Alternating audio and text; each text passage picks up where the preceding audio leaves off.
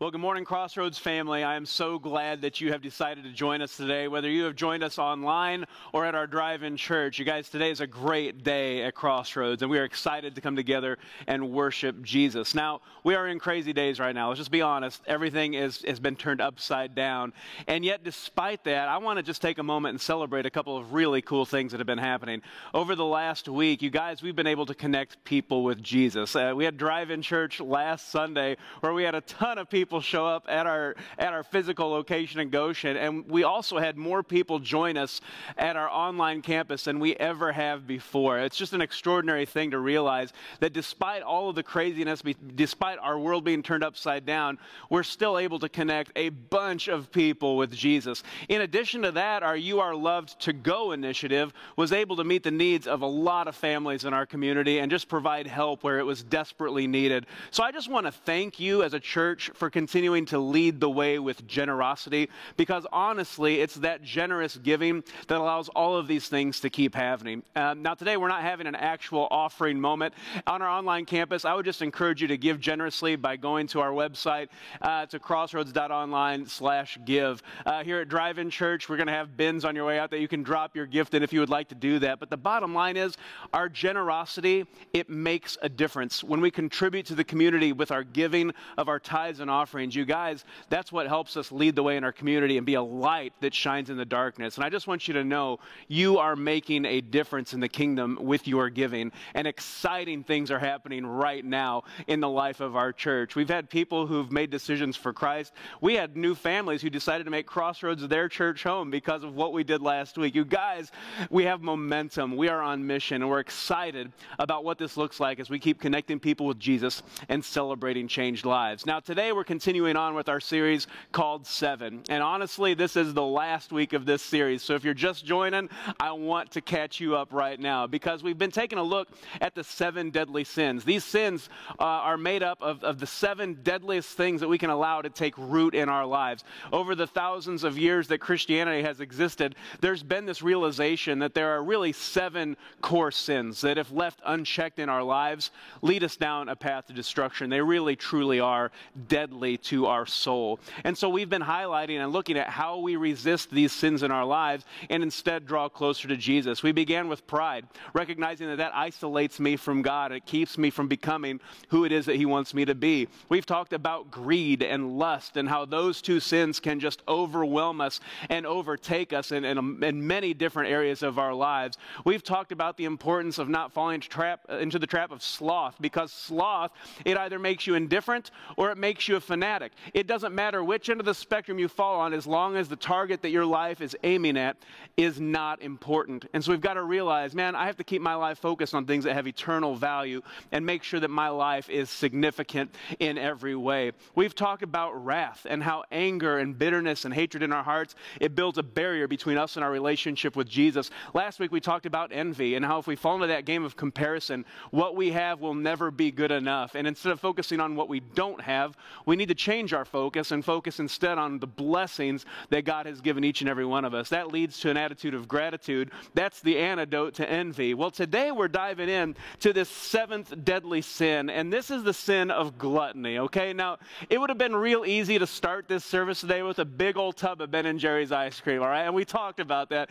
But here's the thing we don't want to reduce gluttony to just this overeating that everybody just automatically assumes gluttony is, because gluttony is much more serious than just eating too much food, all right?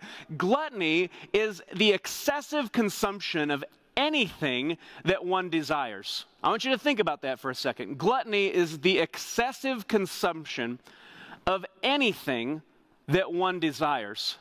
And this is really significant and the reason we saved gluttony for the very last week of this series is, is very clear. It's because of this fact. When you pair gluttony with every one of the other deadly sins, what you realize is that gluttony strengthens every sin that wants to destroy you. Let me say that again. The sin of gluttony, it strengthens every sin in your life that wants to destroy you it takes them all to the next level. And if you think about that reality, what we realize is that the antidote, the contrary virtue here, is self control. It's not allowing myself to be overrun by all these different urges that I have. Gluttony, you see, is not limited to food. In fact, that is just one of many categories that gluttony can take over your life with. It's the pursuit of power, the pursuit of pleasure, the, pursu- the pursuit of possessions or prestige.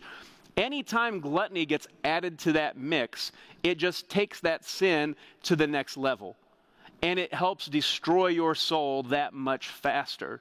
That's why it's really important that we focus in on this sin of gluttony and recognize that at the end of the day, gluttony is all about who I am uniting myself with. I want you to think about that as we dive into these scriptures today and ask yourself this question Who am I uniting myself with? Because I'm either uniting my life with Jesus or I'm uniting my life with all of these sins in my life that want to destroy me. And if I am not able to have self control, if I fall into this sin of gluttony, it's only going to strengthen and amplify all of these other destructive forces in my life. The beatitude that we're focusing in on this week that I'm challenging everybody to memorize because it's such a great verse is Matthew 5:10. Here Jesus is teaching uh, on the Sermon on the Mount uh, just about the kingdom of heaven. And here's what he has to say about this specific idea. In Matthew 5:10 he says, "Blessed are those who are persecuted because of righteousness, for theirs is the kingdom of heaven." Blessed are those who are persecuted because of righteousness, for theirs is the kingdom of heaven. What does that mean? Well, that means that you're being persecuted. Things aren't going very well for you because you've decided to unite yourself with Jesus. And make no mistake, when you make that decision in your life to unite everything in your life around Jesus, to live a life that's surrendered to Him, to live a life that desires to become more like Jesus, there are going to be bumps in the road. There are going to be moments where you face persecution, where things aren't easy, and you're going to have to choose between what is easy and what is right. But here's the thing when you live with self control, when you are focused on the righteousness of Jesus and choosing to unite yourself with Him, to daily becoming more like Jesus, that is the exact place that God has called you to. Sometimes we struggle with our calling. What is it that Jesus wants for me? What is the plan that God has for me? How do I live in my purpose? Well, it all comes down to this idea am I committed each and every day to becoming more like Jesus?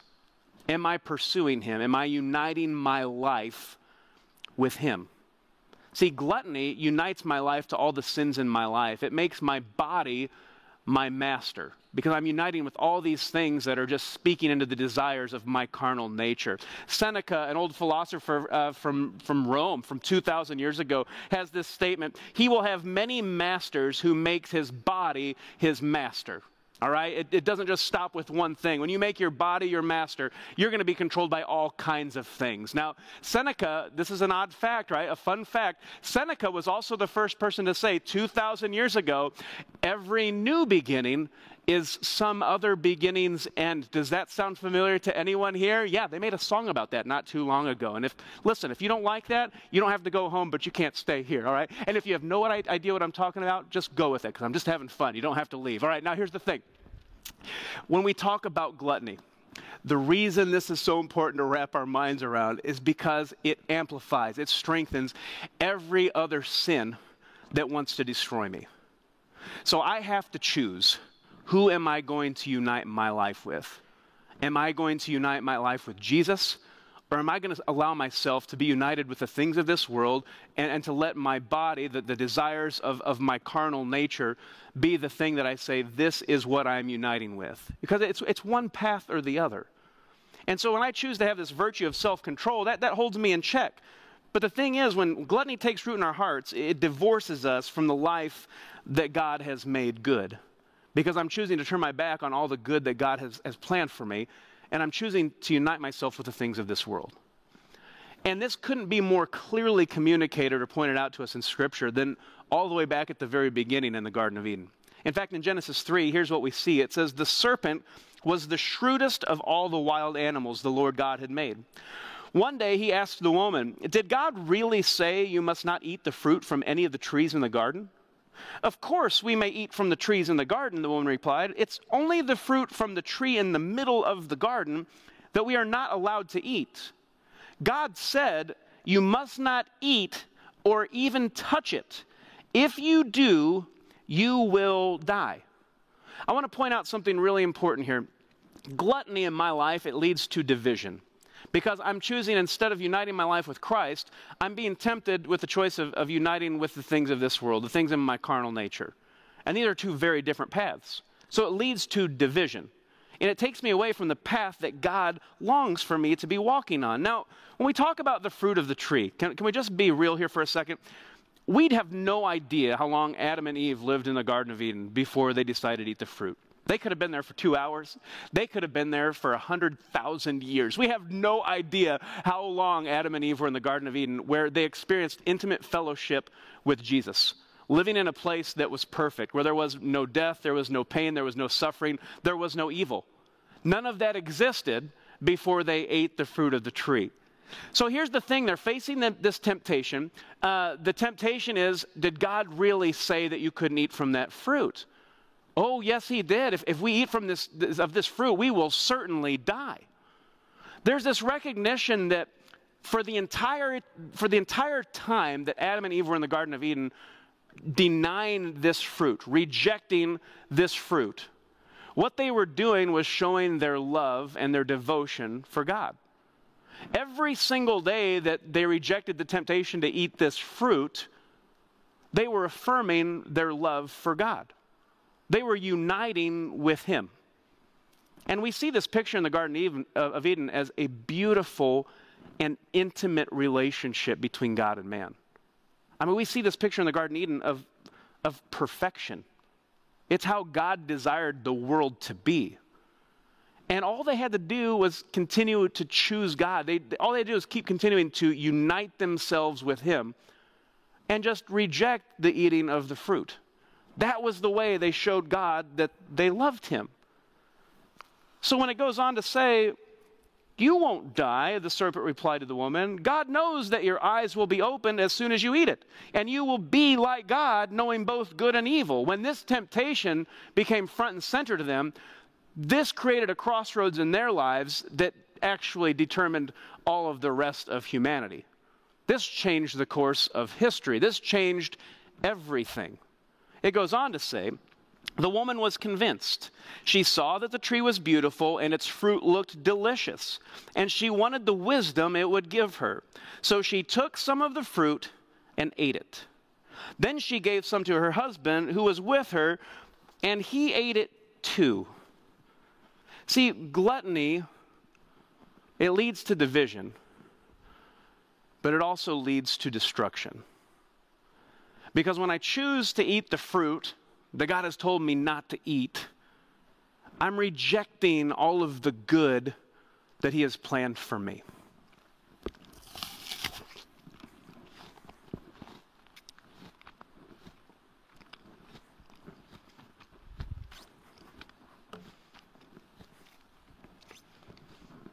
Their choice to eat the fruit was a complete rejection of the plan that God had for them. Their choice to eat the fruit made their choice certain. They were uniting themselves with the things of the world. They were separating themselves from God Himself. And it ruined everything. And I think what we don't realize often enough is that gluttony, unchecked in our lives, that amplifies all the other deadly sins that want to destroy us, it ruins our relationship with God. We're so focused on fulfilling this desire for, for pleasure or for possessions or for power that we're blinded to the life that God has truly called us to. We miss out on real, true life. And gluttony, it just amplifies all of this stuff that's swirling around in our head. It amplifies all these sins that want to destroy us, and it leads us down this path of total destruction. It, it looks so good. The fruit looks so delicious. But all it is, is, is trying to ruin and destroy all that is good that God has created for us. It takes us away from the path that leads to the purpose and the plan that God has created each and every one of us for. And so you realize that at the height of its evil, gluttony amplifies the self destructive power of all the other sins. It makes them that much stronger. I think we understand this concept. I, you know, I've worked out on and off for you know the entirety of my life. Really, more off than on, as it's probably obvious. Uh, but there was a time when I was in my mid 20s when I, I, went to a gym with a buddy, and we were really trying to step up our game. Right, we're trying to really get ripped and be in the best shape of our lives. And so my buddy shows up to the gym, and he gives me this energy drink. He's like, "Hey, you need to try this stuff. It's called Redline. It's amazing. It's to shred the fat in your body, and it's to give you the best workout you ever had. Let's do this. I've never done this before, but let's try it. I heard it's great. So we tried Redline. You know, I drank this little energy pack, and I'm not kidding you. It took about 90 seconds, and all of a sudden it was like this jolt of energy. I'm going, whoo! I want to work out, right? Like it's time to lift some weights. It's time to get crazy. I mean, we're working out harder than we have ever worked out before. I remember I was on the row machine just going crazy, going, yeah, this is amazing. I remember uh, for a couple minutes, my friend just disappeared outside the gym he came back a couple minutes later and I was starting to kind of cool down from this rush. I said, Hey, you doing all right? He said, Oh, yeah, I just had to go in the parking lot and throw up for a minute. I, it was very funny. I, this was a terrible idea for us to use this drink. We never used it again. Had a great workout, uh, but it had devastating side effects. So the point is, we understand the concept, right? There's things in our lives that we try to amplify things that are good. We, we try to make the most of the opportunities that are given to us. And yet, when it comes to gluttony, the last of these deadly sins, you guys, it amplifies all that is evil in our hearts. It strengthens every sin that wants to destroy us. And it leads down this path of total destruction. Consider this for a moment. Consider the concept of gluttony and how it amplifies each of the other deadly sins. Pride longs for applause, while gluttony needs the affirmation of every single person, takes it to the next level. Greed always wants more, but gluttony consumes anything that stands in the way. It doesn't stop. Lust wants another woman. Gluttony wants them all. Sloth is indifferent to the spiritual things, but gluttony abandons virtue in excess it just takes everything to the extreme. The idea of wrath, wanting revenge. Gluttony wants the infliction of it to be creatively painful. It's just that much more evil. The idea of envy, it, it, covets what others have, but gluttony counts every insignificant detail. It just takes it to the max. And gluttony most often succeeds in taking us away from our commitment to God. The question is, what are you uniting yourself with? Are you committed to uniting yourself with Jesus? Because when we live in obedience, man, we're affirming who He is, how much He loves us, the plan that He has for our lives. When we choose to put these sins into place in our lives and allow them to have a space there, when we amplify those sins by falling into this trap of gluttony, it leads us down a path of total and complete destruction. It's the deadliest of the sins. It goes on to say in verse 7 of, Genesis 3 after eating the fruit, it says, At that moment their eyes were opened, and they suddenly felt shame at their nakedness. So they sewed fig leaves together to cover themselves. When the cool evening breezes were blowing, the man and his wife heard the Lord God walking about in the garden. So they hid from the Lord God among the trees. Then the Lord God called to the man, Where are you? He replied, I heard you walking in the garden, so I hid. I was afraid because I was naked. This is one of the most sorrowful passages of Scripture that you will ever read. Jesus coming to meet with us, his most prized creation, coming to have an intimate walk and, and conversation with Adam and Eve because of the love that he has for us realizing in that moment something is wrong. This relationship has been broken. Asking out in the garden, calling out, Where are you? And Adam crawling out from behind the bushes saying, I, I was ashamed because I realized I'm naked. I realized I'm broken. This is the moment in Scripture where we realize everything that God had created for us all of the goodness, the, the perfectness of, of the Garden of Eden, that perfect relationship, everything about it being exactly as God had created it, has now been forever changed.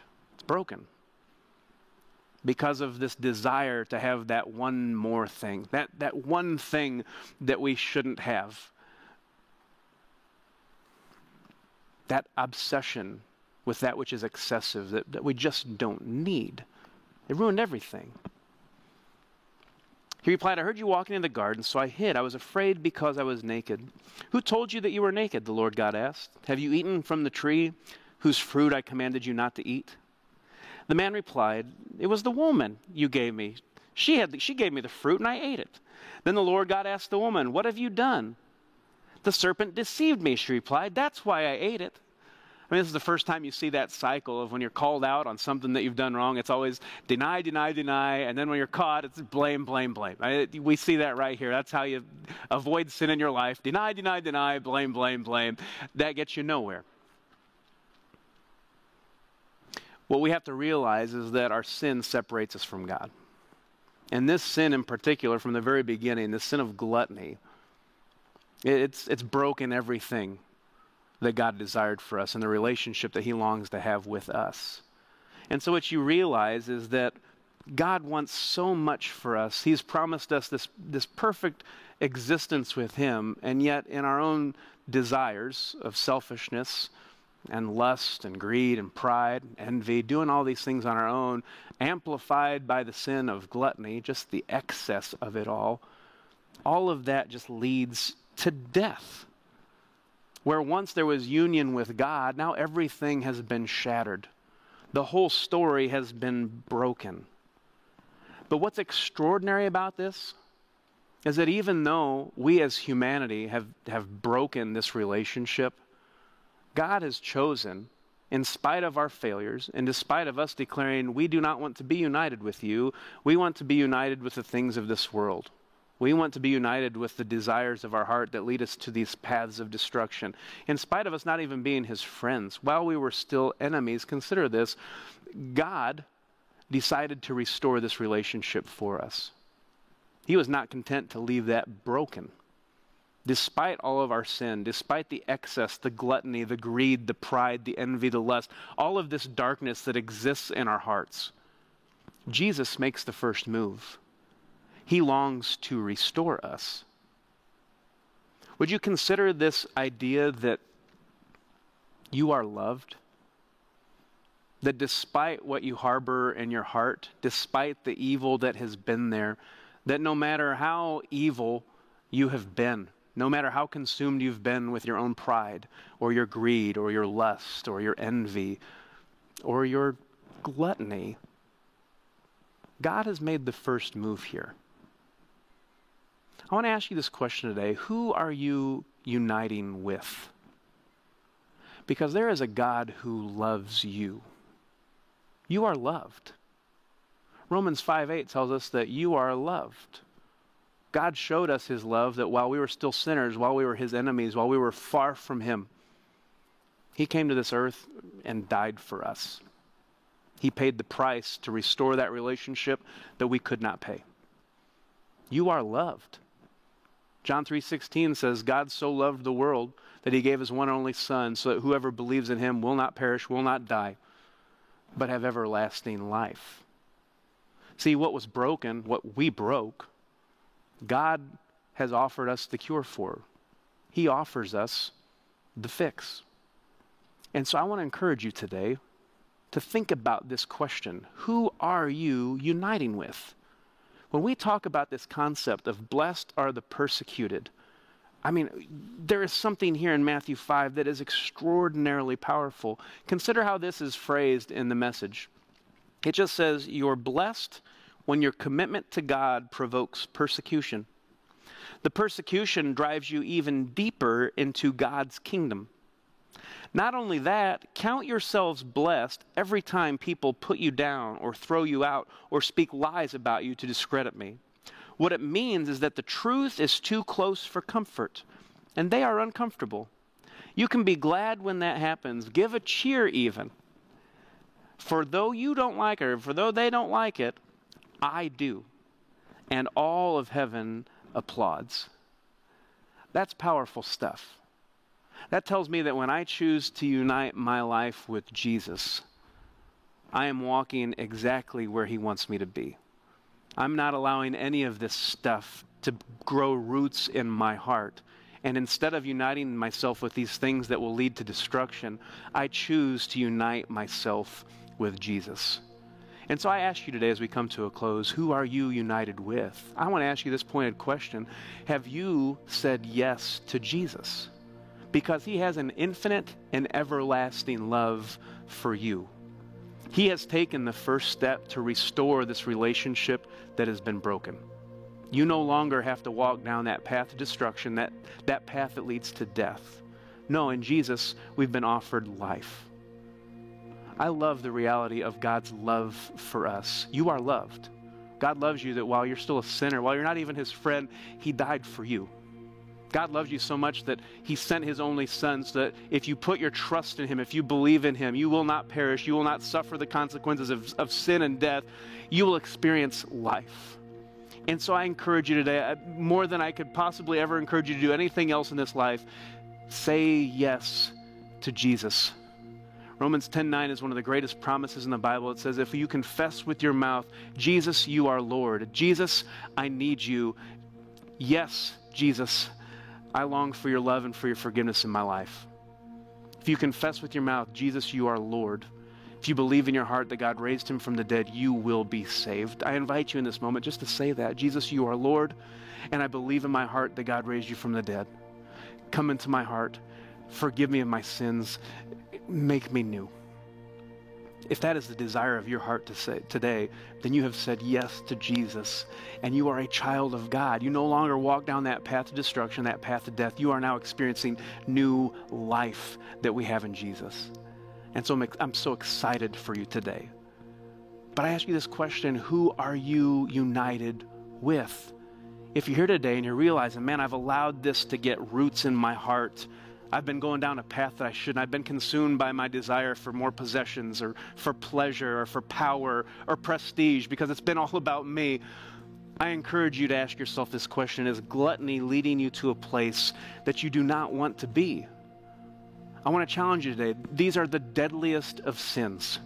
And if God is moving in your heart right now to a place of repentance, of, of, of to a place where you're saying, Jesus, I'm turning away from these actions, these attitudes, these desires in my heart, and I'm no longer going to unite myself to these. Jesus, no, I desire to unite myself with you. I want you to know that Jesus honors that. That you'll be turning your whole life toward this position and place where God longs for you to be you'll put yourself in position to fulfill that purpose and that plan that God has for you. And it all begins by just saying yes to Jesus. Who are you uniting yourself with? I challenge you today draw close to God, and He will draw close to you.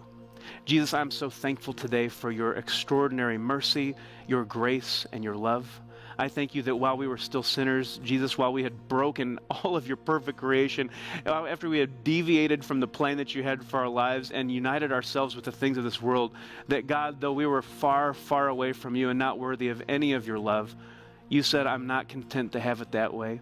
You showered us with your mercy and your grace. You took the first step and you paid the price that we could not pay. God, I ask that you would give us all the courage, the strength, the wisdom to draw close to you, to make sure that in every area of our life we are not being consumed at all by pride or greed or lust or envy or wrath, but instead, God, that we would be consumed by uniting ourselves with you, becoming like you. God, help us to get rid of all these things uh, that, that take us down these wrong paths, God, and to instead focus on who you are and how we can become like you. We love you. We thank you today, and we give you all the praise because you're worthy. We pray this in your name. Amen.